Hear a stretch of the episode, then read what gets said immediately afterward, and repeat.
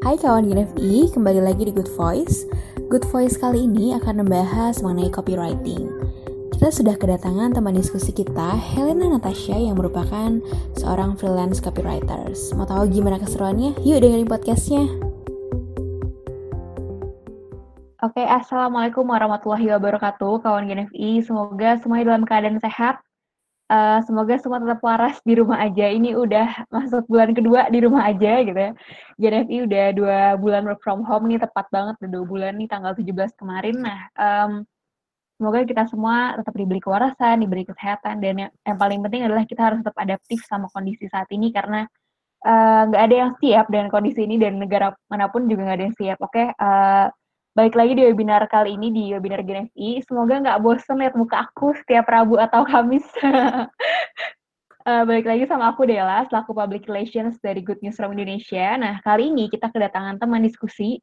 GNFI lebih suka ngomongnya teman diskusi daripada narasumber atau sebagainya, karena kita sama-sama diskusi dan sama-sama ingin uh, belajar nih. Nah, hari ini udah kedatangan Kak Helena Natasha, uh, seorang copywriter, kalau misalnya mau lihat portofolionya di mana di at Instagramnya di cari aja di Instagram GNFI yang ada foto Kak Helenanya cek tuh itu Instagramnya portofolio copywriting semua ya kak.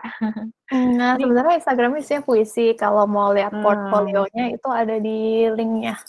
Oh ada di linknya ya. Mm-hmm. Oke, okay, nah ini udah ada Kak Helena. Kak Helena mau saya dulu dong sama teman-teman di sini.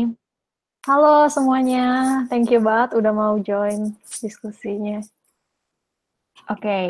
um, kita udah siap belajar copywriting sama-sama. Kawan-kawan buat yang di sana, hai kawan-kawan di YouTube, Twitter, dan Facebook. Uh, selamat datang juga. Buat yang nggak bisa join ke Google Meet, maaf ya, gitu, karena uh, kuotanya sudah penuh. Nah, um, kali ini kita tetap bisa kok belajar sama-sama.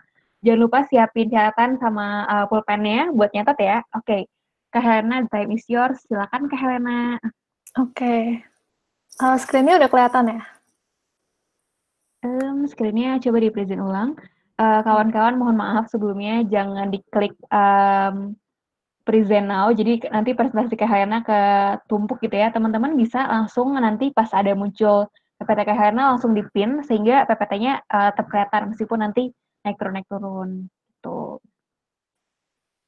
Kelihatan nggak? Oke, sudah masuk kak. Oke. Monggo kak.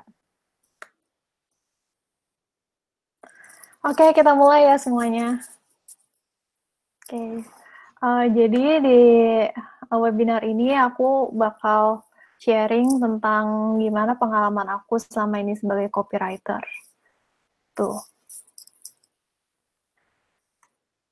Sebelum aku dive in lebih lanjut, aku mau jawab-jawab dulu beberapa pertanyaan yang sering banget aku dapat tapi moga-moga jawaban-jawaban pertanyaan ini bisa ngejelasin kenapa peran seorang copywriter itu penting banget. Kayak kenapa sih harus ada copywriter? Kalau misalkan udah jelas value copywriter itu apa, value kita apa, kita ta kita bakal tahu seberapa besar sih impact kerjaan kita ke bisnis klien dan kita bisa nentuin harga yang pas. Jadi ngasih harga itu nggak kemurahan. Nah, ayo kita mulai dulu. Okay, next. Nah, sebenarnya sering banget nih dapat pertanyaan ini, orang tuh sebenarnya baca nggak sih? Ya, sedih, sedih banget sih eh, kalau dengan pertanyaan ini, cuman ya sebenarnya nggak heran juga, soalnya emang kenyataannya lebih banyak orang yang nonton film ketimbang baca novel ya kan? Ya kan? Nah, apalagi nih kalau misalkan dari sisi yang punya bisnis, kalau misalkan kita punya bisnis, pasti itu kita mikirnya gimana sih supaya profitnya lebih banyak, pemasukannya lebih banyak, dan pengeluarannya lebih sedikit. Jadi ya kalau dipikir-pikir ngapain juga bayar sesuatu yang pembeli nggak akan baca ya kan? Ngapain sih bayar copywriter? Ada dan nggak ada copywriter juga nggak akan ngaruh. Nah sebenarnya ya seperti itu sih anggapannya kalau generalnya Uh, sebenarnya impact nggak sih tulisan? Nah, sekarang kita cek dulu, tes dulu. Nah, di Google aku nemu gambar Syarukan nih. Terus aku nemu juga gambar Syarukan, cuman dikasih kata-kata. Jadi jadi lebih garing gitu loh. Jadi kayak sebenarnya dengan ada kata-kata ini orang-orang jadi lebih terhibur, lebih mau share.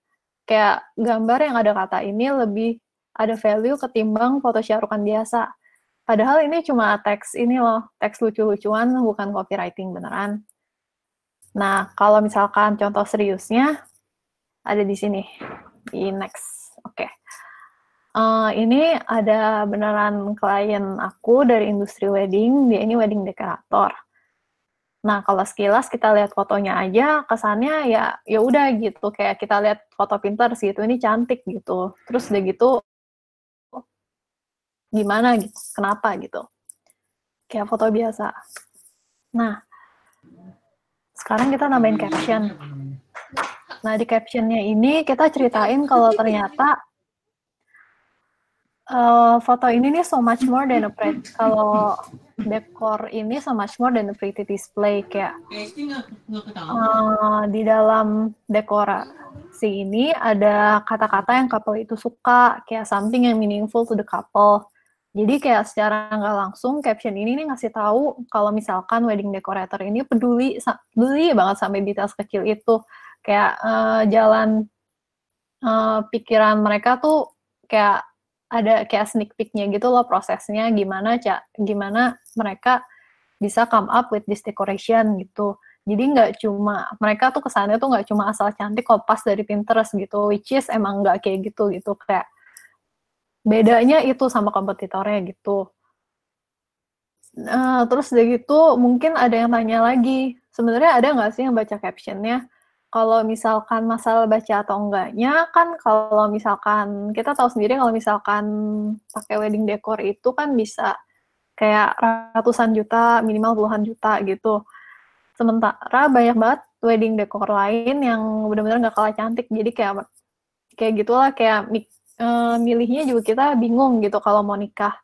Kalau misalkan personally ya dari aku sendiri, kalau misalkan emang mau keluarin uang sebanyak itu, sebagai, calon customer, aku juga mikir dong kalau uh, aku maunya wedding decorator itu yang ngerti aku, ya kan, gitu. Nah, makanya di caption ini kayak uh, salah satu tool untuk ngejelasin ke customer kalau this is the right wedding decor decor for that customer for the customer gitu. Aduh aku nervous. Oke lanjut lagi ya kalau misalkan kita kepoin wedding decor lain rata-rata Instagramnya tuh kayak captionnya cuma nama couple atau enggak quote cantik yang doesn't tell the audience anything gitu. Kayak semen kayak bener-bener apa ya kayak mubazir gitu sayang banget sebenarnya. Kayak mereka ada kesempatan untuk ngejelasin kenapa service mereka itu lebih bagus dari uh, kompetitor, cuman mereka nggak pakai, mereka malah taruh quote-quote cantik gitu. Sebenarnya sayang banget sih. Oke, okay. contoh lainnya next. Nah ini juga dari klien aku uh, clothing line namanya Wear Satu Quo. Nah ini uh, salah satu dress best selling mereka. Kalau misalkan dari gambar katalognya ya udah kayak gini gitu dress cantik. Oke. Okay Sementara ya kita kalau misalkan kita cewek-cewek itu mau belanja online, kita tuh pengen dong kalau baju yang kita beli itu cuttingannya pas, terus udah gitu uh, bahannya oke, okay. terus udah gitu kalau misalkan putih nggak nerawang gitu. Soalnya males kan kalau dalamannya double gitu. Nah, kalau misalkan dari foto ini aja kita nggak tahu gitu cuttingannya oke okay atau enggak dan yang lain-lain. Nah, makanya kita tambahin kopi. Oke. Okay. Nih ada di sini. Nah, kayak dari sini kita bisa ngelihat kalau ini nih tulisannya ini berusaha yakinin audiens berusaha ngeyakinin target untuk beli. Nah, kita yakinin kalau beli baju ini nih cuttingannya oke, okay, terus udah gitu ini baju putih, nerawangnya juga nggak vulgar, terus udah gitu juga pokoknya bahannya oke, okay, terus udah gitu pasti kepake banget ini baju buat berbagai occasion gitu pokoknya semuanya deh hal-hal yang bikin uh, custom target itu ragu nggak mau beli dan semua alasan yang alasan untuk beli produk ini nih kayak kita bahas semua gitu. Sebenarnya makanya guys uh, aku mau curcol dikit nih. Sebenarnya awalnya tuh banyak baju yang aku lihat oh iya iya ini lucu gitu. Cuman kayak nggak pengen beli gitu. Cuman lama-lama ya karena aku nulisin kopinya ini karena aku bantuin jualin ini aku jadi kemakan kopi sendiri gitu akhirnya aku juga beli sendiri oke okay. next nah kerasa kan bedanya kalau misalkan ada copywriting dan nggak ada copywriting gitu.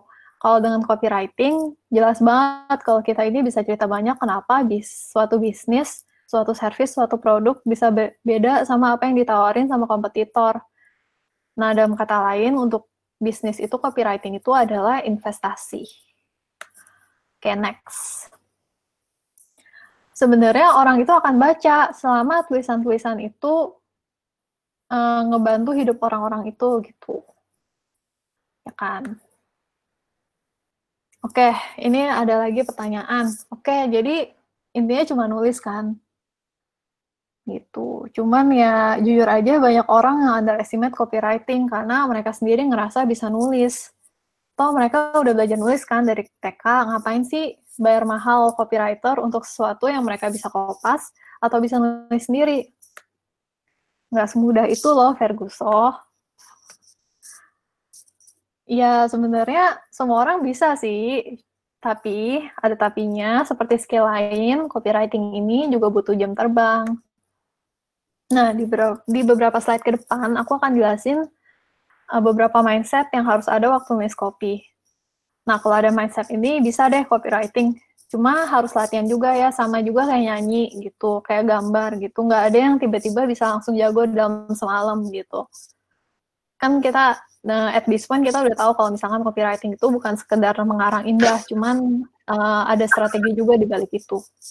Oke, okay, next. Yang pertama, kita harus nulisnya tuh dengan mindset untuk membantu audiensnya. Atau enggak ya mereka nggak peduli sama brand kita. Uh, selling is helping people. Oke, okay, sekarang kita intermezzo dikit Uh, aku kan lulusan bisnis Prasmul. Dulu tuh ada mata kuliah namanya Selling in Business. Dosennya kayak udah tua gitu deh, macam kakek-kakek di film kungfu. Itu namanya Pak Anis. Dia tuh suka ngomong terus, selling is helping people, selling is helping people, selling is helping people. Pokoknya setiap kali mata pelajaran, dia kayak bisa sebut 10 kali lebih gitu. Sampai sekarang udah bertahun-tahun lulus juga aku masih inget gitu dia pernah ngomong itu. Kalau misalkan dulu ya jadi kayak bahan joke-joke gitu deh sama teman-teman sekelas. Cuman sekarang kalau misalkan I look back, uh, bersyukur sih dia ngomong itu berkali-kali. Soalnya emang benar gitu, harus begini mindsetnya. Kalau misalkan dilihat dari sisi konsumen, kita juga nggak mau baca, nggak mau beli produk yang nggak membantu hidup kita kan. Oke, okay, next lagi. Uh, poin kedua, mindset kedua, speak in their language. Speak in the target's language. Jadi sebentar. Jadi ini nih sebenarnya sama aja kayak kita berbicara di kehidupan sehari-hari kayak kita misalkan kalau ngomong sama anak kecil sama kita ngomong ke orang tua itu kan beda ya. Nah, sama aja kalau bisnis ini juga targetnya beda-beda. Terus maka dari itu pemilihan kata-katanya juga pasti beda-beda dong tiap bisnis.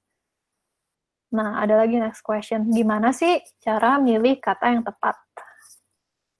Nah, untuk memilih kata-kata yang tepat, aku udah siapin nih cheat sheet-nya. Gimana caranya? Untuk finding the right words, kita juga harus tahu uh, cara target itu ngomong di kehidupan sehari-hari gimana. Nah, caranya gimana? Kita kan nggak kenal targetnya. Nah, kita cari tahu, kita nanya klien, uh, profil targetnya itu gimana gitu. Mereka suka influencernya siapa, terus dia gitu suka brandnya brand apa aja, bisa unrelated industry, terus dia gitu juga uh, pop culture reference yang mereka suka, buku-bukunya, misalkan lagu-lagu yang mereka suka itu gimana.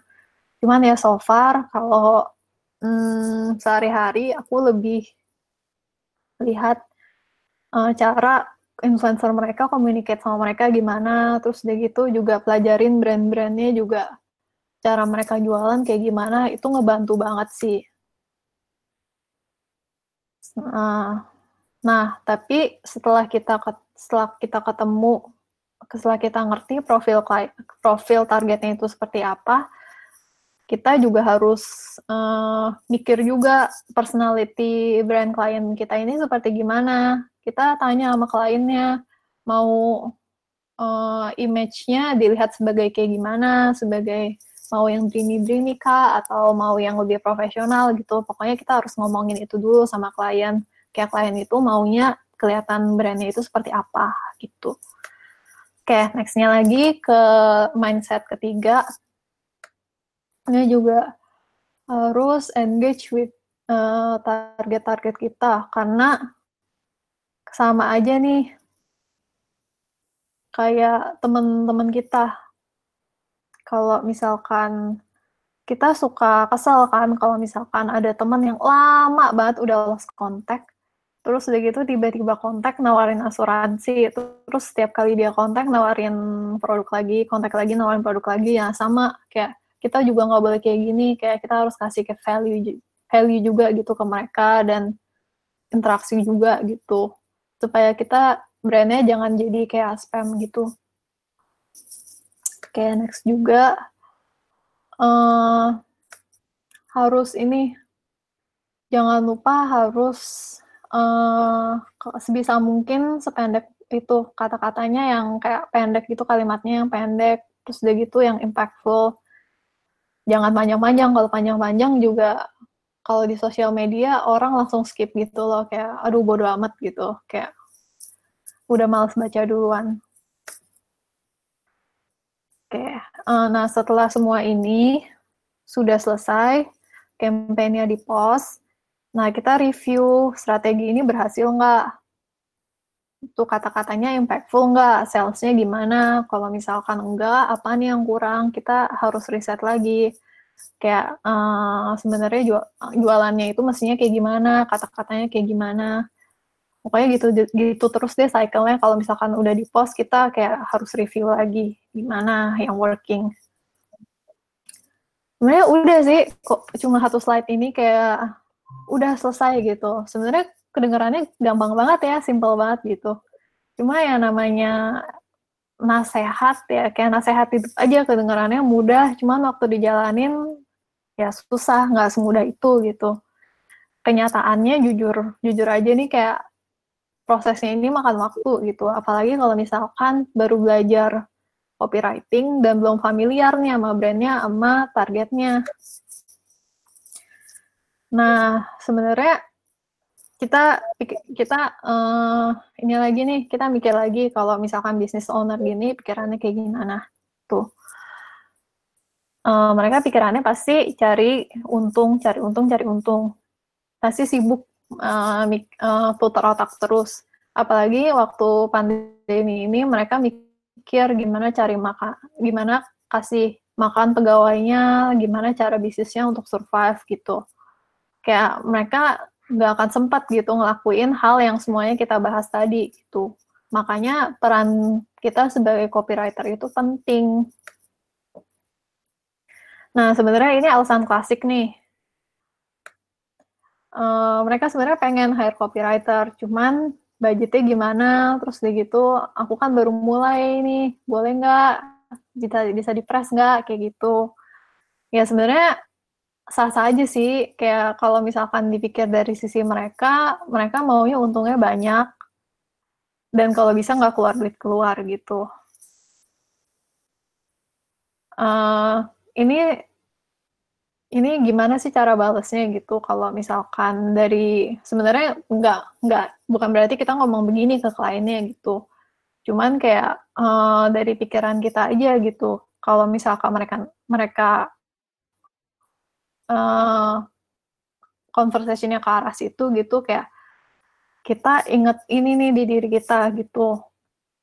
Ya dengan adanya copywriting copy kita bisnis mereka bisa dapat penghasilan tambahan berapa banyak gitu. Kayak kita akan datangin dia untung tuh berapa banyak gitu. Jadi kita hitung-hitung aja kayak jadi kita juga jelas gitu value kita tuh seberapa besar untuk mereka. Peran kita itu uh, seberapa penting untuk mereka gitu. Jadi ya udah kalau misalkan mereka tanya kalau misalkan mereka tanya juga kita juga harus hitung-hitung dulu gitu kayak jangan mau dibayar kemurahan. Oke deh, jadi takeaway-nya, kesimpulannya dari semua itu, copywriting is the art of selling or helping people. Itu juga investment buat bisnis-bisnis. Nah, sekarang kalau misalkan nggak ada pengalaman, gimana sih caranya jadi copywriter? Nah, sebenarnya banyak jalan menuju Roma, cuman aku bakal ceritain dua jalan yang paling mainstream. Nggak ada yang benar, nggak ada yang salah, ada pro, ada kontra. Dia aku ceritain aja yang menurut pengalaman aku gitu. Uh, aku tuh suka banget diskusi sama ibu aku. Ibu aku tuh kerjanya di media, orang media gitu. Jadi punya banyak banget temen agensi waktu awal-awal aku tanya ke dia, ma apa kerja di agensi aja gitu.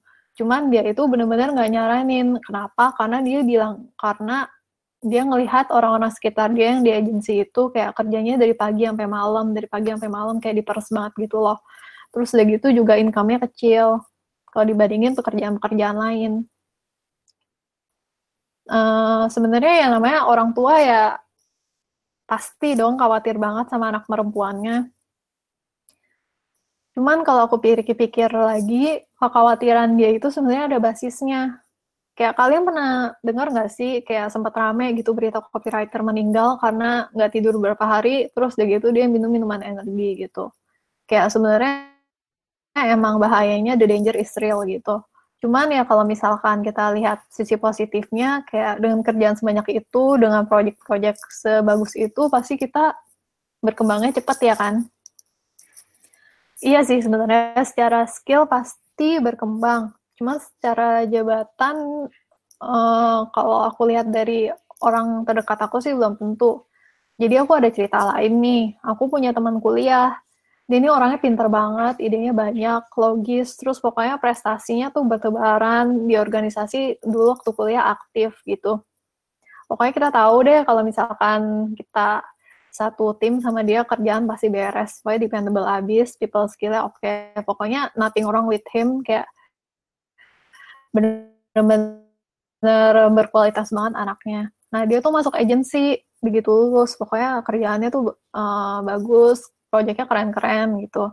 Terus setelah beberapa tahun, dia ngerasa dia udah cukup nih belajar di agensi. Dia pengen ngambil jabatan yang lebih, uh, mikirnya lebih strategik, cuman masih di bidang marketing gitu. Dia udah apply sih ke beberapa, ke beberapa perusahaan, cuman kayak uh, dia ditolak terus gitu, kayak padahal dia juga udah masukin CV lewat uh, orang dalam. Terus dia bingung dong waktu diselidikin ternyata HR-nya bilang orang agensi kreatif sih, cuman nggak bisa mikir gitu. Padahal kalau misalkan gitu nggak juga kan gitu. Itu sebenarnya eh, jadi ya itu uh, pro kontranya agensi. Kalau pro-nya ya pasti banyak belajar. Kontranya ya income-nya sedikit, cuman effortnya gede terus udah gitu juga belum tentu uh, kalau misalkan mau berkarir jenjangnya itu tinggi gitu belum tentu nah sekarang kalau misalkan free, kalau misalkan freelance penghasilannya itu naik turun kalau misalkan lagi ada project ya banyak gitu penghasilannya kalau enggak ya udah dikit gitu terus udah gitu kalau awal-awal bingung cari kliennya gimana itu kalau freelance.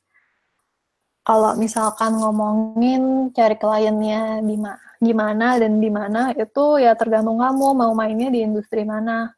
Kalau misalkan hmm, mau banking gitu bisa coba promosiin diri lewat LinkedIn gitu.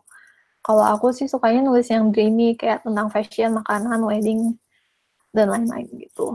Nah, orang-orang di industri itu mainnya di Instagram okay, next. Sebenarnya awalnya aku mulai freelance copywriting ini juga nggak sengaja. Waktu lulus kuliah aku bingung mau ngapain. Cuma aku tahu aja aku pengen jadi penulis. Cuman uh, aku sendiri juga nggak pede sama tulisan aku. Aku juga waktu itu nggak ada pengalaman. Aku kayak ngerasa tulisan ini, aku nih kayak jelek banget gitu, kayak nggak ada jiwanya, nggak ada karakternya. Makanya buat latihan tulisan, aku interview beberapa teman aku, terus dari itu aku nulis kayak short description tentang mereka. Nah, mereka banyak yang suka, terus dari itu mereka post di Instagram mereka.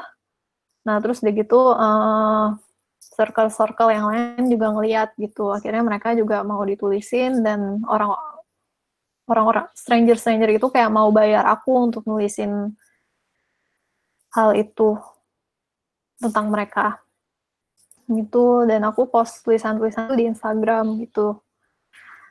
Nah awalnya aku dari situ.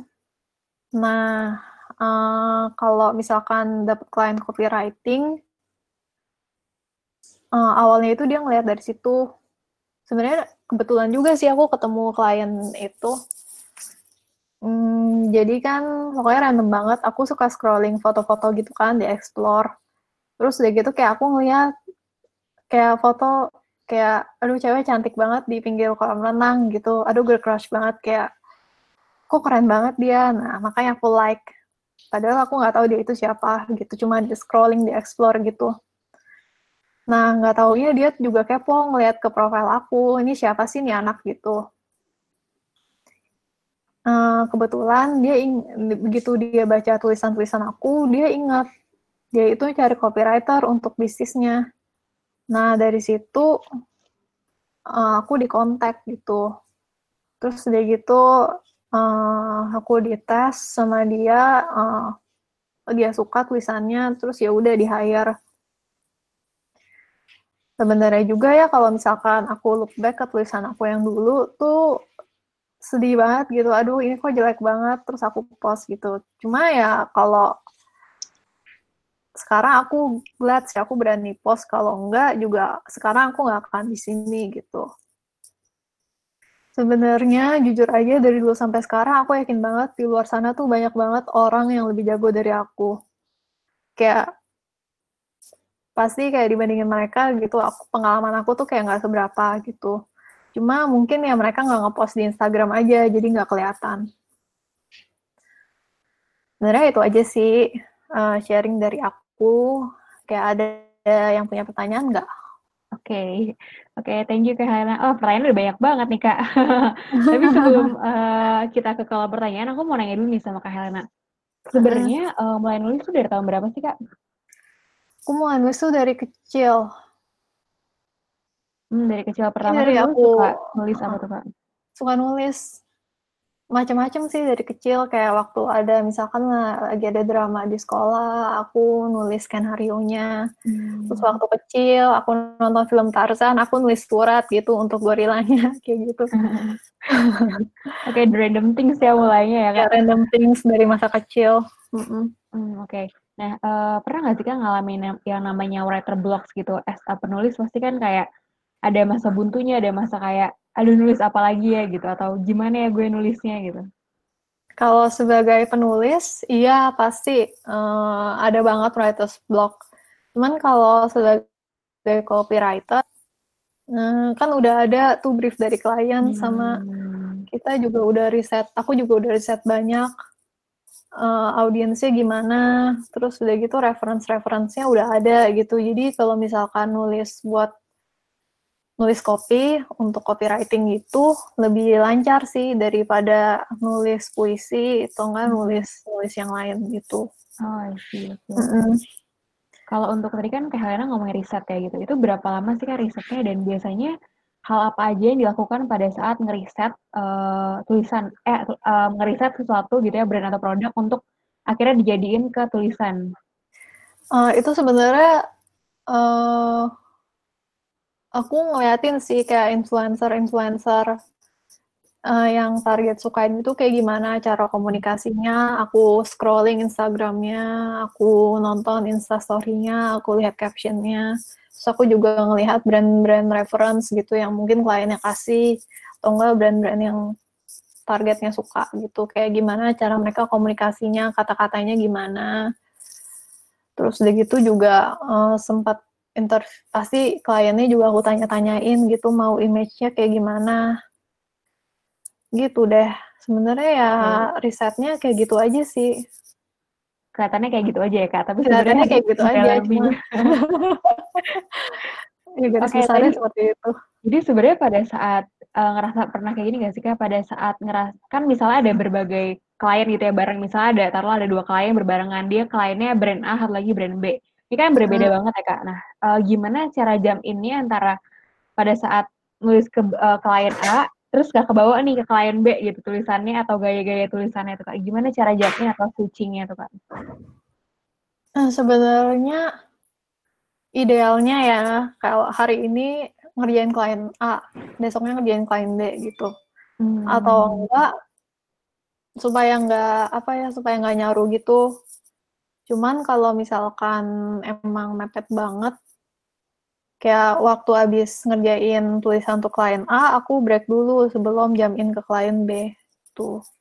Oke, jadi take a break mm -hmm. supaya uh, gaya tulisannya maupun pesona atau user pesona yang ditulis nggak sama ya kan atau nggak ngikut yeah. gitu. Oke mm -hmm. oke. Okay, okay. Nah, terus kak um, kan kayak jadi tuh kayak misalnya brand atau produk nih udah misalnya udah dapat nih kopinya dari Kak Helena gitu ya.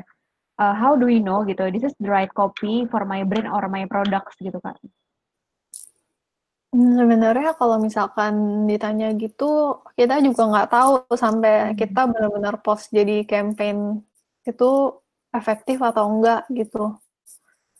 Kita tahu efektif atau enggaknya ya dari itu dapetin result atau enggak, benar-benar dites gitu. Jadi sebenarnya juga copywriting ini kayak trial error gitu loh.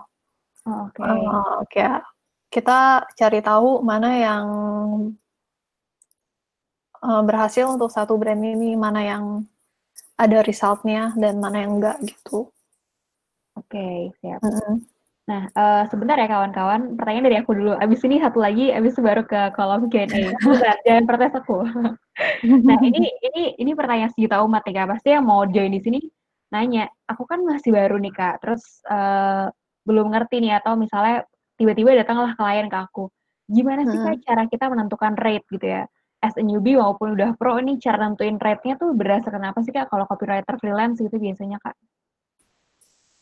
Sebenarnya uh, lihat dulu industri dia itu kayak gimana, terus udah gitu juga uh, mereka harga per produknya gimana, terus juga mikir kalau misalkan um, kita kasih kita nulisin something untuk mereka, kita bikin kopi untuk mereka, kayak mereka dapat income-nya itu berapa gitu gara-gara ke impact sama tulisan kita. Itu kayak kita hitung aja gitu dari dari apa tuh namanya? Dari harga produknya berapa dan kira-kira berapa orang yang beli dan lain-lain. Oh, oke. Okay. Nah, dari situ kayak berapa persennya gitu loh. Hmm. Selain itu juga ngelihat nyontek juga kiri kanan nanya ke copywriter lain itu hmm. biasanya kalau untuk klien di industri ini berapa gitu. Cuman ya kalau misalkan kita tahu tulisan kita ini bakal impact banget sama mereka gitu. Ya hmm. udah jangan takut ngeluarin harga mahal gitu. Oke oke. Mm -hmm. Jadi emang uh, pasti untuk harga juga ada ini ya kak, tergantung industrinya atau maupun tergantung si brand atau kliennya sebenarnya ya kak. Gak yeah. bisa kita meratakan semuanya ya gitu. Iya. Yeah, Oke, nah ini aku masuk ke kawan-kawan yang sudah bertanya di kolom chat, di kolom chat mm-hmm. Google Meet. Nah, pertama ini dari Yula, Yuliani di Bandung nih Kak. Dia nanya, uh, mau tanya gimana cara jadi freelance copywriter? Misalnya cara uh, nunjukin portofolio ini Kak, apakah cukup promosiin diri dan portofolio aja? Cukup promosiin diri dan portfolio aja. Maksudnya cara jadi freelance copywriter cukup nggak sih kak? Kalau promosiin diri sama ya udah ngepost portofolio kita aja di medsos dan sebagainya. Perlu nggak sih misalnya kayak karena doing approach ke kliennya atau gimana gitu kak? Sebenarnya tergantung sih balik lagi ke kamu. Kalau misalkan udah dapat klien dengan di dengan ngepost kerjaan kita ke media sosial ya ya udah gitu. Cuman kalau belum dapat ya boleh sih di approach. Itu hmm. cuman ya kita juga harus lihat juga nggak mulu-mulu harus di Instagram, nggak selalu harus di Twitter gitu. Kita juga lihat niche kita itu mainnya di mana gitu. Kalau misalkan lebih ke LinkedIn, ya udah kita lebih promosinya di LinkedIn gitu. Menjawab nggak sih? Iya, yeah, yeah. maksudnya kayak ini juga lebih ke kayak sesuaikan platform sama sesuaikan tulisan atau gaya tulisannya gitu ya kak. Jadi kayak platformnya beda-beda. Iya, heeh, sama iya sih tergantung iya pokoknya balik lagi ke kamu. Kalau aku sendiri orangnya kan nyantai gitu. Jadi kalau misalkan inquiry ya udah dari Instagram aja. Mereka rata-rata nyari dari Instagram atau enggak dengar dari klien aku yang lama. Oke. Okay. sih. Hmm. Nah, ini uh, selanjutnya dari Arif di Jogja nih Kak. Dia nanya, proses brainstormingnya Kak Helena untuk cari kopi dalam sebuah project nih uh, seperti apa sih Kak gitu? Proses brainstorming sama kliennya ya Kak gitu. Hal apa aja yang dilakuin biasanya? Aku nanya sih ke kliennya kayak uh, kamu image-nya mau seperti apa brandnya? Terus udah gitu uh, tulisan ini mau dipakai di mana dan tujuannya untuk apa? Hmm. penting sih kayak tahu tujuannya itu untuk apa supaya kayak kita bisa ngarahin konsumennya untuk ketu untuk ketujuan itu gitu. Kayak ada call to actionnya gitu loh kayak ada misalkan mau buy now atau mau apa kayak gitu ada. Terus aduh aku ngeblank tadi apa? Sorry. Namanya uh, gimana caranya uh, ke Hana brainstorming sama klien gitu dalam setiap project oh iya. Iya sih nanya image-nya mau seperti apa terus udah gitu juga tujuannya untuk apa. Oh terus penting banget nih nanya uh, profil targetnya itu seperti apa. Jadi kita bisa hmm. kebayang dan bisa kepo-kepoin influencer yang mereka suka dan brand-brand lain kayak gitu. Maksudnya ini lebih ke user persona yang dibangun di brand yeah. gimana gitu kali ya kayak mm -hmm. supaya biar fit in gitu. Nah ini uh, pasti untuk proses brainstorming ini kayak tadi kayak Helena bilang di di awal uh, pasti makan waktu lama gitu sama kayak karena ini uh, kita doing riset berulang-ulang ya kak dilakuinnya. Jadi iya sama nanya juga gitu. nilai jual produknya itu apa.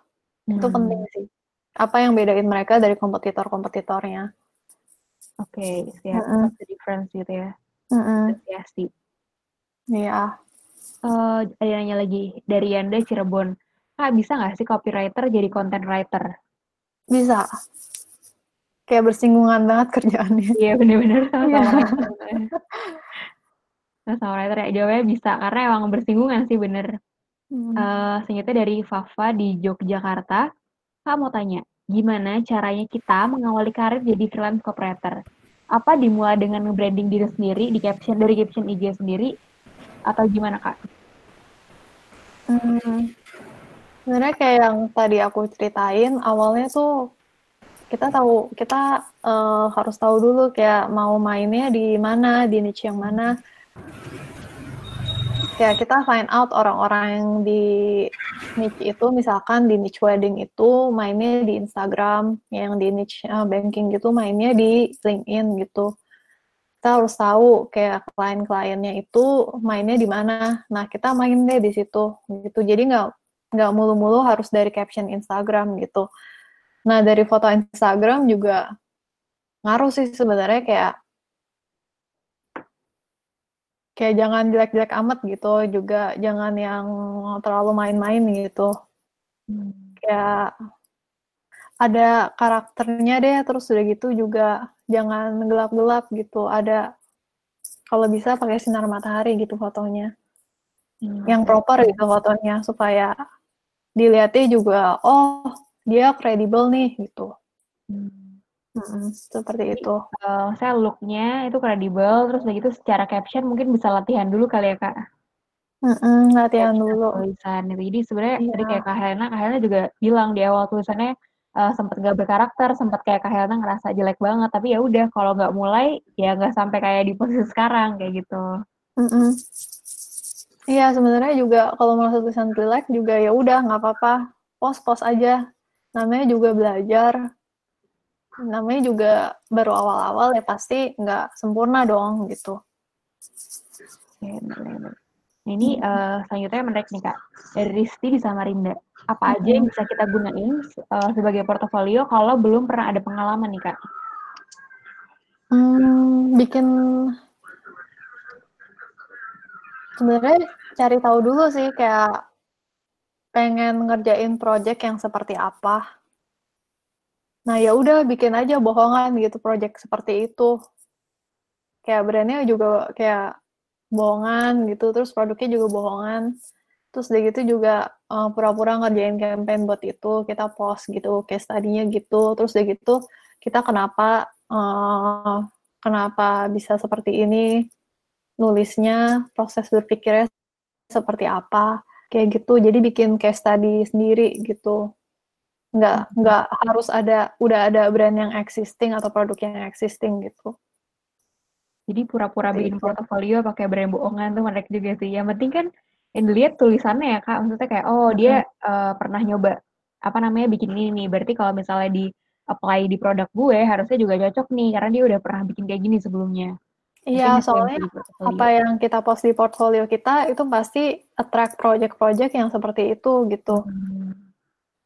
Oh ya, ini bukan berarti kayak kayak uh, kita ngebohongin potensial kliennya, bukan cuman kayak ngasih tahu aja ini kita bisa seperti ini loh kerjaannya kayak gitu. Oke siap. Um, nah ini bagus nih kak ada pertanyaan lanjutan dari uh, Clementina di Karawang. Karawang. Seperti -hmm. apa portofolio copywriting yang menarik dan bisa uh, biasanya dalam bentuk apa sih kak portofolionya? Hmm, banyak sih. Kalau dicari di Google, Coba deh cari di Google kayak copywriter slide portfolio. Kalau nggak salah itu di copy. Kalau nggak salah itu uh, keywordnya. Terus ada kayak website yang kayak bisa slide gitu. Jadi kayak copy-copynya tuh kayak berubah terus. Uh, yang di kiri soft dari yang soft selling sampai yang hard selling banget itu menurutku menarik banget sih. Kalau nggak salah itu copywriter senior, cuman aku lupa deh namanya siapa gitu dari orang luar sih. Oke, okay, gitu ya. kayak sering-sering cari-cari aja di Google, di Twitter, di Instagram gitu gimana sih copywriter-copywriter lain lihat gitu portfolionya kalau misalkan freelance kan yang penting kita stand out gitu hmm. lihat kiri kanan jadi itu sebenarnya untuk bikin portofolio uh, sebelum bikin gitu ya kak mungkin kita bisa tes the market dulu ya mas Kak Helena kayak lihat dulu copywriter atau tetangga sebelah nih kayak gimana nih bikin uh, portofolionya? Oh mungkin bisa diambil intisari-intisarinya atau bisa diambil poin-poinnya dari beberapa copywriter terus kita bisa bikin versi terbaik dari portofolio kita. Mungkin kayak gitu ya kak? Iya kayak gitu. Yes ini saya itu dari Saripah di Bandung. Nah saat kita mau apply CV ini kan ke instansi atau company gitu ya mm-hmm. pertanyaan uh, pertanyaannya apa yang harus kita oh portofolio kayak gimana nih kak yang harus dilampirin uh, supaya mereka tuh yakin sama skill kita Hmm, portfolio yang paling mendekati sama, uh, brand atau enggak kayak kayak awalnya sebenarnya awalnya kita cari tahu dulu kayak mereka mau hire kita itu untuk ngerjain apa gitu. Jadi di portfolio kita itu yang kita kirim ke mereka, ya udah gitu projectnya yang kita lampirin itu project yang seperti itu gitu, yang kayak mirip-mirip. Hmm. Itu sih. Iya yeah, yeah. Kalau misalkan nggak ada ya balik gitu. lagi ke yang tadi kayak ya udah bikin kayak mockup gitu aja, yang case study case study. Mm Um, nah ini dari Jakarta dari Lina, kak kira-kira apa ada saran wadah apa yang bisa kita gunain buat latihan sebagai copywriter yang bisa buat kita terjun secara langsung? Instagram bisa, LinkedIn bisa, pokoknya segala hal yang ke sosial media sosial media kayaknya ini ya kak. Maksudnya bisa selama kita mau nulis dan mau kayak uh, nunjukin uh, apa yang kita pikirin apa yang kita rasain melalui tulisan mungkin kayak gitu kali ya kak. Iya sebenarnya di di segala channel itu bisa. Hmm, oke. Okay. mm-hmm. nah ini selanjutnya dari Nada di Purwokerto. Sebenarnya uh, skill apa sih kak yang harus dimilikin sama seorang copywriter dan gimana uh, cara melatihnya nih kak Sebenarnya jadi copywriter itu harus hmm, pintar dengerin klien, pintar dengerin target juga maunya seperti apa, dan juga harus kepo orangnya, harus nyari tahu gitu, sukanya hmm. seperti apa. Harus curious. Mm -mm. Kayak follow the curiosity ya kak, intinya mah. Iya, sama sama harus terus uh, suka belajar gitu, suka berkembang juga. Hmm, suka baca sih sebenarnya. Suka baca juga membantu. Oke, okay, ini dari Aji di Bogor. Mm -hmm. uh, cara risetnya gimana ya? Kak tadi sudah udah dijawab cara risetnya gimana. Terus ini menarik nih pertanyaan kedua. Apa kalau misalnya udah ada salah satu uh, postingan, misalnya klien udah uh, bikin kopi sama Kak Helena, terus udah ada uh, udah di post gitu ya, kita punya engagement yang lumayan besar di postingan itu. Apakah campaign atau kopinya itu berarti udah works dan harus tetap bertahan pakai template itu atau harus berubah nih kak? Sebenarnya kalau misalkan udah kejadian kayak gitu ya udah aku ya udah pokoknya kliennya udah happy ya udah itu dipakai terus gitu berulang-ulang hmm. sampai at one point itu udah nggak working ya udah kita cari lagi strategi yang baru. Oke. Okay. Mm -hmm. Nah ini uh, ini menarik nih kak. Ini agak to the point tapi nih kak mm -hmm. berapa sih kisaran harga copywriter?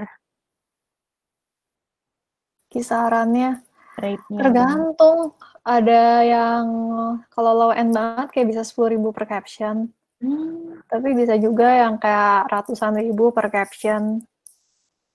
Kayak gitu sih. Oke. Okay. Kayak benar-benar uh, jomplang banget. Gen banget ya, Kak? Uh -uh. Jadinya makanya itu aku dari tadi tuh tekanin banget kayak kita tuh harus tahu value kita di mana dan kita itu sebenarnya bisa ngebantu bisnis itu tuh ngebantu banget datangin profit gitu makanya di kemampuan itu kayak dilatih dan jangan mau jangan mau banget dibayar murah gitu itu hmm. sih oke nah ini mm-hmm. uh, pertanyaan ke Helena nih nyambung sama pertanyaan eh maksudnya pernyataan tadi nyambung sama pertanyaan selanjutnya dari Alwin di Tangsel gimana mm-hmm. caranya agar bisa nentuin standar yang tepat dengan pengalaman yang belum ada nih kak standar yang tepat dengan pengalaman yang belum ada gimana caranya Ya, nyontek-nyontek sih kiri kanan dari temen yang copywriter yang belum ada pengalaman juga. Kayak dibayarnya berapa. Terus gitu juga. Ya sering-sering nanya-nanya sih, sharing-sharing sama temen-temen. Hmm.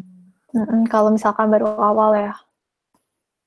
Jadi kayak kalau karena kan belum ada pengalaman handling klien juga ya kak, mungkin -hmm. jadi kayak oh ya udah nih gitu mungkin bisa tanya kiri kanan dulu tanya sebelah gitu ya tanya tangga lah pokoknya iya mm oke selanjutnya dari oke nah hmm, dari kelaman lagi di Karawang lebih impact copywriter yang diinput ke dalam picture atau galeri dijadiin picture atau di caption sebenarnya kak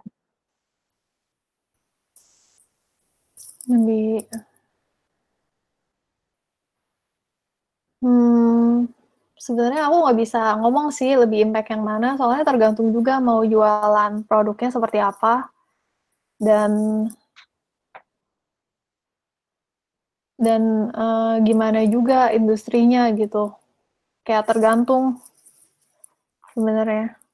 Dan kayak gitu loh tergantung kayak mau jualannya apa, mau jual apa gitu. Kayak nggak ada benar formula satu untuk semua itu nggak ada. Jadi Kayak uh, tadi formulanya tuh uh, menyesuaikan ya kak berarti ya? Iya menyesuaikan sikon dan dan sosial media kan uh, trennya tuh kayak misalkan kayak bulan bulan lalu tuh kayak semuanya template semua gitu kayak template instastory semua gitu. Cuman kayak sekarang kayak udah nggak ada gitu. Kita juga harus sensitif sama yang kayak gitu-gitu gitu hmm. loh jadi kita sensitif sama adaptif sama perkembangan kali ya kak dan yang pasti harus ngikutin si klien kita tuh arahnya mau ke mana gitu ya. Sering-sering komunikasi sama brainstorming kali ya kak kuncinya. Iya betul. Oke, nah ini hmm. dari selanjutnya bentar hilang tadi ke scroll ke bawah maaf maaf. uh, dari Siva di Jakarta. Boleh tahu nggak sih kak tulisan pertama kakak di Instagram kayak gimana? Mungkin nulis apa? Terus uh, mungkin boleh di share username-nya username-nya at Natasha di search aja di di apa di Instagram. Tadi juga udah ada ditampilin sebenarnya. Halo kak. Halo ya. ya. Uh, okay. Boleh tahu nggak sih tulisan pertama di Instagram tuh nulis tentang apa? Aku scroll dulu ya. Aku juga lupa. Dulu di hmm, awal-awal, uh, sebelum kayak udah punya porto sebaik ini, Kak, mungkin sukanya nulis yang kayak gimana sih, Kak, jenisnya? Sambil scroll. Aku nulisnya tuh aduh internetnya. Oh, itu yang tadi aku cerita yang jadi teman-teman aku, aku interview satu-satu, terus hmm. skripsiin mereka gitu. Jadi kayak about us, about us-nya mereka, cuman kayak dibuat kayak novel gitu loh, campur puisi, gimana ya jelasinnya. Hmm, oke oke. Ya pokoknya nulis tentang teman-teman aku. Uh, nulis profiling tentang orang lain gitu ya. Terus habis itu uh, kita tulis tentang mereka, mereka tuh sebenarnya gimana, nah ini sesuai atau enggak sih sama mereka gitu. Itu mungkin bisa jadi salah satu bahan jualan uh, gimana cara kita riset juga tentang orang atau brand. Itu bagus juga menarik tuh. Iya, uh -uh. aku bacain satu apa? Boleh boleh kak. Uh, ini aku nulis tentang teman aku cewek namanya Denira. Dia itu orangnya kayak fierce banget gitu terus dia gitu pintar. Jadi kayak aku nulisnya kayak gini nih Denira is a warrior warrior. Aduh, aku nervous banget. Pray you never cross her. Her sword sharp mind wins wars. Even her midnight black stare leaves you cowering. Hope she's on your side as, as she stands up for her beliefs, fights for her family and lover despite her hidden fears.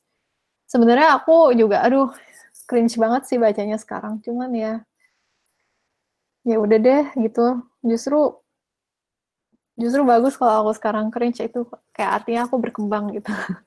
Iya benar-benar benar nah itu uh, maksudnya menurutku udah ini sih kak. Oke okay, gitu kan uh, bikin bikin tulisan mengenai seorang describe jadi kayak nggak langsung lo tuh orangnya berani lo lo tuh anaknya family girl misalnya tapi kayak dengan kata-kata yang malah lu sebenarnya tuh peduli loh sama keluarga tapi kata-katanya pakai bahasa atau diksi-diksi yang lain. Nah itu menarik banget sih kak. Jadi kayak aku langsung dapet langsung kayak tahu oh dia tuh sebenarnya orangnya gimana sih lewat tadi uh, apa tulisan yang kayak Helena bacain. Okay. Oh, uh, nah ini menarik nih dari Esther di Jakarta. Um, mau nanya nih kak, kak kalau kita setiap hari tugasnya adalah nulis, nulis konten, mm-hmm. gimana caranya kita ngatasi lack of idea secepatnya mengingat menulis adalah pekerjaan rutin kita? Oh ya sering banget tuh kayak gitu. Jadi ya itu sih kalau dari aku ya sering-sering main medsos, sering-sering baca artikel orang juga yang artikel dari uh, media-media. Jadi kayak wawasan kita luas gitu. Jadi hmm. kayak kalau misalkan menulis apa kayak ada aja gitu. Tapi kalau misalkan writer's block ya namanya penulis pasti ada aja gitu. Cuman yang ngakalinnya ya itu kayak learn something new, terus dari gitu read something new, listen to something new, seperti itu. Oke, mungkin cari yang unusual buat kita ya kak. Jadi kayak the new things, biar mm -hmm. kayak uh, terbuka terus biar oh oke okay, ini bagus nih jadi uh, diksi atau kayak kata-kata yang buat klien ini misalnya gitu. Jadi inget. Nah yeah. ini ini unik nih kak. Uh, dari dari Fikri di Medan pernah nggak sih kak mm -hmm. uh, ngalamin kasus copywriter lain yang terkena copyright dari copywriter lainnya. Maksudnya uh, tulisan Kak Helena karena copyright dari copywriter lainnya gitu karena ada kata-kata yang mirip atau copy dari kalimat copyright copywriternya yang mirip gitu kak. Sebenarnya kalau kena copyright sih nggak pernah ya soalnya tulisan tulisan copywriter ini kan juga nggak nggak di copyrightin jadi kayak kalau misalkan soal bisnis lain yang sama tulisan kita atau sama strategi kita itu kayak udah jadi makanan sehari-hari gitu. Paling ya udah kita ketawain aja sama klien gitu. Kita di hmm. mereka oh, kopi kita nih hahaha gitu. Oh gila, I see, I see. Uh -uh, kayak nggak cuma sekali dua kali, kayak hmm. pasti akan sering gitu. Apalagi hmm. kalau misalkan berhasil. Mm -mm uh, Kak Helena kan pernah ini juga ya Kak, bikin buku ada nanya, uh, sebagai copywriter pernah buat buku nggak sih Kak? Hmm, aku bikin buku puisi sih, bukan buku tentang copywriting. Ya, benar banget. saya pernah ngasih hmm. produk buku, judul bukunya apa tuh Kak? Kalau boleh tahu di-share ke sini. Uh, Lost Spelled in Poetry. Itu masih ada nggak sih Kak di toko buku? Siapa tahu teman-teman mau pada baca gitu. Ada di Shopee. Oke, bisa Shopee lihat beli di Gramedia Official. Bisa lihat di Di e-commerce tadi ya, Gramedia punya Shopee. Iya, cuman hati-hati jangan beli yang bajakan, guys. Beli bajakan, beli yang dari Gramedia official aja. Itu kadang-kadang suka diskon kok, kayak dipantangin hmm. aja. Ya, ya. Nah, hmm. ini uh, menarik nih Kak Senyata. Dari sisi di Bekasi, cara yang paling hmm. smooth untuk tap in di brand di sebuah artikel gimana sih Kak sebenarnya? Kasih contoh dong Kak, uh, sedikit gitu ya. Misalnya ada brand A yang mau tap in uh, di satu provider gitu misalnya.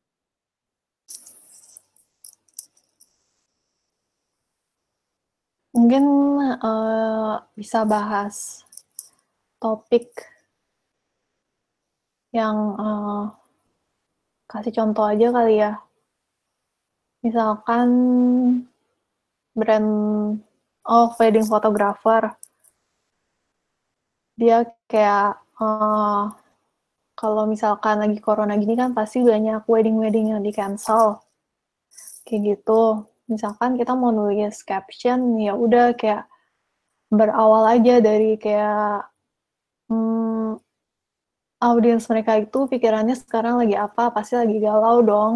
Uh, cara uh, gimana sih supaya wedding mereka itu nggak dibatalin dan tetap jalan atau enggak kayak supaya uh, planningnya nggak hancur semua gitu soalnya kan stres banget kalau planning wedding Nah, kita bisa mulai dari permasalahan customer itu kayak dibahas gitu, uh, kita kasih tips, kita kasih apa. Nah, terus dari gitu juga kita selipin kayak di brandnya ini bisa ngasih apa. Seperti itu sih. Menjawab nggak? Iya, yeah, yeah, oke, oke. Jawab,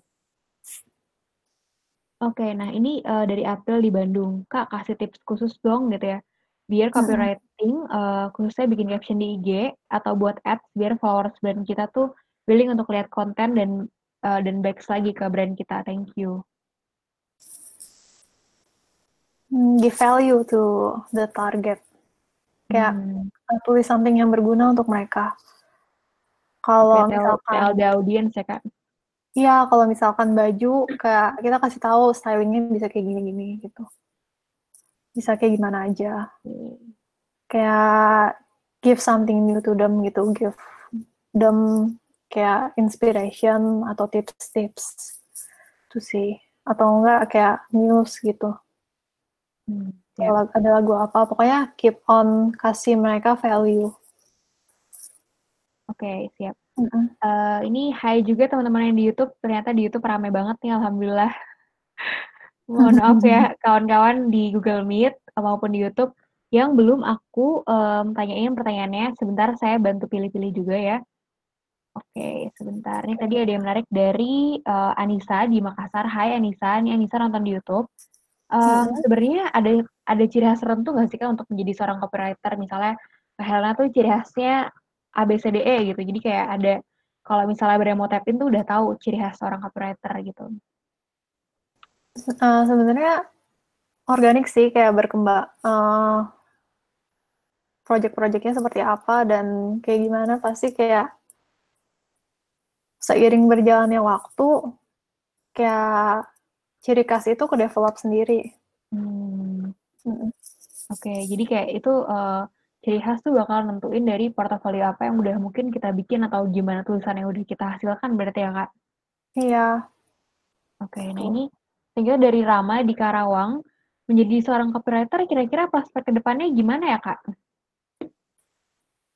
Nah pinter-pinternya kamu sih kayak uh, gimana cara ngejual dirinya? Hmm, Oke, okay. gimana cara kita uh, bisa jual unique selling? Maksudnya cara nunjukin unique, unique selling pointnya ya kak as a copywriter ke orang lain maupun ke brand ataupun ke produk gitu ya kak? Mm -hmm. Oke. Okay. Ini selanjutnya dari Ilham di Jakarta. Apa sih kebiasaan yang biasa dilakukan untuk menjadi copywriter yang baik, Kak? Itu sih uh, kayak tadi dengerin uh, klien kayak sensitif sama klien tuh maunya seperti apa, terus juga dengerin target audiensnya maunya kayak mereka mau produk yang seperti apa dan karakter mereka seperti apa, terus juga uh, keep on learning something new, baca new things. Seperti itu sih copywriter yang baik menurut aku dan dan uh, try a lot of new things gitu. Jadi hmm. kayak nggak kehabisan akal gitu loh nyari-nyari kayak abis kayak gini strategi penjualannya nextnya seperti apa gitu kayak banyak akal kreatif gitu. Oke, okay. ini sebenarnya dari Fitri di Tangerang nih kak. Pengalaman Kak Helena sebagai copywriter, gimana agar kopi yang kita buat nih bisa klik dengan persepsi klien? Kendala yang sering dihadapin biasanya antara kita sebagai copywriter dengan klien memiliki pendapat yang beda nih Kak. Dalam arti, uh, menurut kita udah oke, okay, tapi menurut klien tuh uh, belum oke okay, gitu.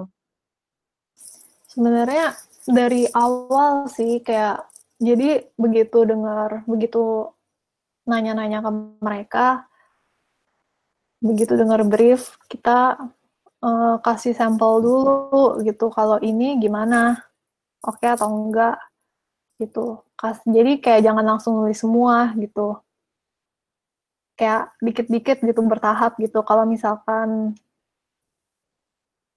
kayak gitu kalau misalkan udah ada sampelnya kayak mungkin bisa buat dua sampel gitu supaya mereka kayak ada pilihan.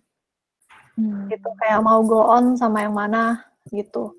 Terus udah gitu begitu ada sampel juga kalau misalkan nulis untuk website gitu kita ngerjain satu bagian dulu misalkan about us kita tulis satu paragraf dulu ini udah oke okay atau belum kalau belum gimana gitu. Jadi kayak pokoknya involve mereka di semua step kita gitu. Jadi uh, mereka juga ikut memilih dan kalau misalnya misalkan mereka ada perannya di situ juga mereka akan lebih oke okay sama hasil akhirnya nanti seperti apa gitu. Lebih seneng juga gitu. Hmm, terus juga ini juga penting banget harus banget DP di depan minimal kayak 70% menurutku hmm. sih ya soalnya kalau misalkan ada ada juga klien yang misalkan ternyata tengah-tengahnya nggak cocok nih sama kita gitu jadi kan sayang banget kan kalau misalkan kita udah kerja mati-matian cuman akhirnya kliennya nggak cocok dan malah kabur gitu nggak bayar hmm. apa-apa kan sayang banget jadi ya gitu usahain benar-benar harus DP dulu sebelum ditulis. Okay. gitu. Um, bentar. Nah, ini nah dari Dila di Jogja. Kalau caption gombal-gombalan atau pantun itu bagian dari copywriter nggak sih kak? Terus um, tips efektif yang nulis singkat tapi menarik itu gimana ya kak? Sorry, nulis apa? Uh, kalau caption, gombal-gombalan atau pantun, bagian dari copywriter atau enggak. Terus uh, tips efektif bikin tulisan singkat tapi menarik, Kak. Hmm, tergantung sih produknya seperti apa. Kalau nulis caption untuk pribadi ya mau jual apa gitu kayak bingung juga. Gimana ya nulis caption singkat tapi menarik? Ya itu tuh balik lagi ke tadi kayak give value buat audiensnya. Apa yang menarik buat kita belum tentu menarik untuk audiensnya gitu. Hmm. jadi kayak Kak Helena sempat bilang sih ada tell the audience gitu ya. Tell the audience. Jadi kayak um, jangan uh, sia-siain kesempatan postingan untuk nggak kayak ceritain sebenarnya si brand atau produk ini um, punya value ini loh gitu. Mungkin maksudnya dia lebih ke kayak gini sih kak. Tips efektifnya buat nulis. Tadi sudah kayak Helena ada bilang gitu ya tell the audience yang pertama terus yang kedua mungkin bisa give the values di dalam tulisannya itu mengenai apa yang lagi kamu ceritain atau apa yang lagi kamu uh, brand apa yang lagi kamu kerjain mungkin kayak gitu. Iya kayak gitu. Oh ya kalau nulis singkat sebenarnya teknikal banget. Kalau itu kayak jangan jangan sekali tulis terus kamu langsung post gitu. Jangan cuman kamu kayak baca ulang kayak kata ini kalau misalkan dihilangin kalimatnya berubah arti nggak? Gitu. Kayak bener-bener kayak kamu lihat dulu per kata seperti apa gitu. Terus dari gitu juga lihat juga kalau misalkan kata ini diganti dengan kata yang lebih powerful apakah message-nya nyampe dan lebih efektif. Tuh. Hmm, oke. Okay. nah -hmm. ini uh, pernyataan tadi nyambung sama pertanyaan Hilna dari Bogor Kak, mm-hmm. kalau typing ganteng atau cantik tuh penting gak sih? Maksudnya typingnya tuh rapi gitu ya. Aku kadang masih lihat copywriter yang typingnya uh, tulisannya masih jelek atau belum rapi, misal penggunaan tanda baca atau mungkin uh, pengguna apa ya kayak EYD-nya kurang baik gitu loh kak. Kalau misalkan EYD dan tanda baca, kok tanda baca menurutku pasti harus sih. Tapi kalau misalkan EYD gitu, kalau misalkan emang uh, language dengan brand dengan customernya emang nyantai gitu, menurutku ya ya udah gitu kita tutup mata aja walaupun itu EYD-nya nggak benar. Hmm. Gitu sih. Kalau misalkan buat apa gitu kita nulis keren-keren, rapi-rapi, diksinya oke. Cuman kayak targetnya nggak bisa relate gitu. Pokoknya kita di sini sebagai copywriter tuh harus fleksibel gitu uh, harus sensitif dengan targetnya ngomongnya tuh seperti apa gitu di kehidupan nyata. Jangan kita tuh jangan jadiin brand klien kita jadi alien gitu loh. Jadi unapproachable gitu jangan gitu. Jadi gimana caranya bikin si uh, copy yang dibikin itu bikin klien sedekat mungkin sama si user atau audiensnya gitu ya kak berarti Iya, ya? uh, Walaupun meskipun yang nggak benar menurut ya udah. Iya, meskipun tadi ada ide yang nggak benar atau gimana, tapi kalau ya ternyata itu ya masuk ya ya udah gitu. Ya udah gitu. Uh-uh. Yang penting message-nya sampai kan yang dibuat sama si copywriter ini gitu ya kak. Yang paling penting itu yang di highlight. Iya, yang penting itu. Nah ini dari Hesti di Tangerang, ada nggak sih kayak batasan-batasan plagiat dalam uh, copywriter? Aku sebenarnya nggak bisa jawab sih, cuman kalau dari pengalaman aku selama ini kayak, ya udah tahu malu aja gitu, ya kalau kopi ya jangan jangan ngejiplak banget gitu loh, nanti diomongin sama brand lain di satu industri. Diomongin sama brand lain. Oke, ini, uh, teman-teman mohon maaf banget nih, pertanyaannya banyak banget di Twitter, di YouTube sama di FB gitu ya, tapi nggak bisa aku tanyain semua, termasuk yang di Google Meet juga masih banyak. Ini mohon maaf banget karena waktunya sudah agak lewat sedikit gitu ya. Nah, um, terakhir deh Kak Helena, sebenarnya untuk jadi copywriter tuh um, apa ya? Gimana sih Kak mesti apa nih atau kayak mesti pas udah jadi pro copywriter atau pas masih newbie ini hal apa yang benar-benar harus disiapin gitu ya Kak? Mental. Soalnya gitu ya ya itu yang dari presentasi aku tadi kan kayak sebenarnya garis besarnya gimana nyikapin pertanyaan-pertanyaan annoying itu yang kayak dan kita sendiri juga harus tahu value kita seperti apa supaya jangan mau di underestimate orang gitu. Hmm. Nah itu sih kayak nyiapin mental, pokoknya harus kuat. Hmm. Okay, Jadi kalau misalkan ditawar murah juga jangan tersinggung gitu emang ya udah dianggap angin aja seperti itu oke okay, oke okay. mm-hmm. apa yang paling penting sebenarnya mental ya kak nah sebenarnya kak uh, mm-hmm. kak Helena ini pertanyaan terakhir dari aku uh, biasanya tuh maksimal misal dalam sebulan atau dalam satu periode gitu ya megang berapa klien sih kan supaya nggak overlap gitu nggak yang mess up atau tetap bisa juggling antara klien yang satu sama klien yang lain gitu sebenarnya itu balik lagi sih yang tahu kemampuan diri kita kan diri kita sendiri. Hmm.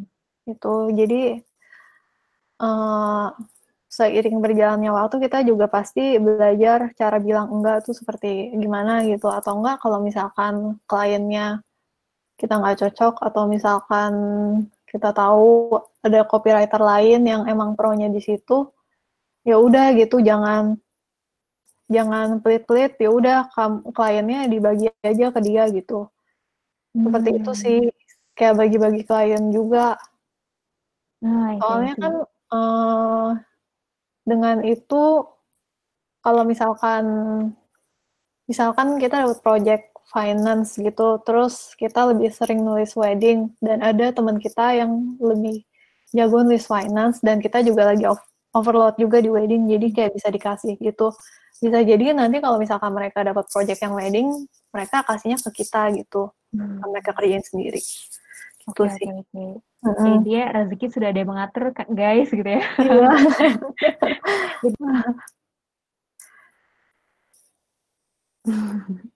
uh, Dela, mic kamu mati. Oke, okay, udah, udah, ya, oke. Okay. ya, intinya rezeki udah ngatur tadi tuh jawabannya yang penting ya udah bagi-bagi gimana cara kita juga melihat kemampuan diri, mampunya di bidang apa dan uh, kira-kira expertnya kita lebih suka nulis kayak gimana supaya tadi kata Kak Helena bilang uh, value-nya tetap ada dan tetap apa ya tetap dapat uh, ciri khas atau uh, apa yang sebenarnya saling unik selling pointnya dari si copywriter ini. Mungkin kayak gitu ya kak. Kalau bisa aku rangkum yeah. dari tadi gitu ya yang kita omongin sebenarnya di situ aja. Cuman tapi intinya tuh kayak ya udah coba aja nulis kalau nggak dicoba nggak bakal bisa gitu. Yeah. Coba aja bikin portofolio dari sekarang jelek apa pun ya, ya dicoba gitu. Kalau kalau nggak mulai kapan lagi gitu ya.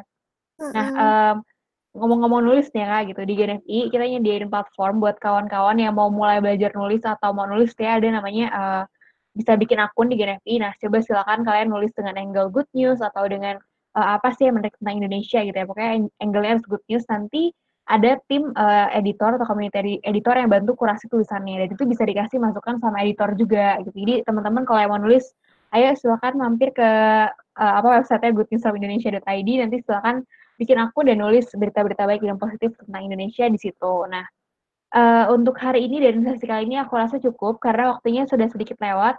Terima kasih banyak Kak Helena atas waktunya. Makasih juga sama kita. Terima kasih banyak semua yang sudah join di YouTube, Twitter, FB, dan di Google Meet. Terima kasih banyak. Nanti uh, materinya boleh aku share nggak ya Kak ke teman-teman yang sudah daftar di Google Meet? Hmm, boleh sih, cuman kayaknya ya. uh, contekannya dibuang oh iya ya siap siap.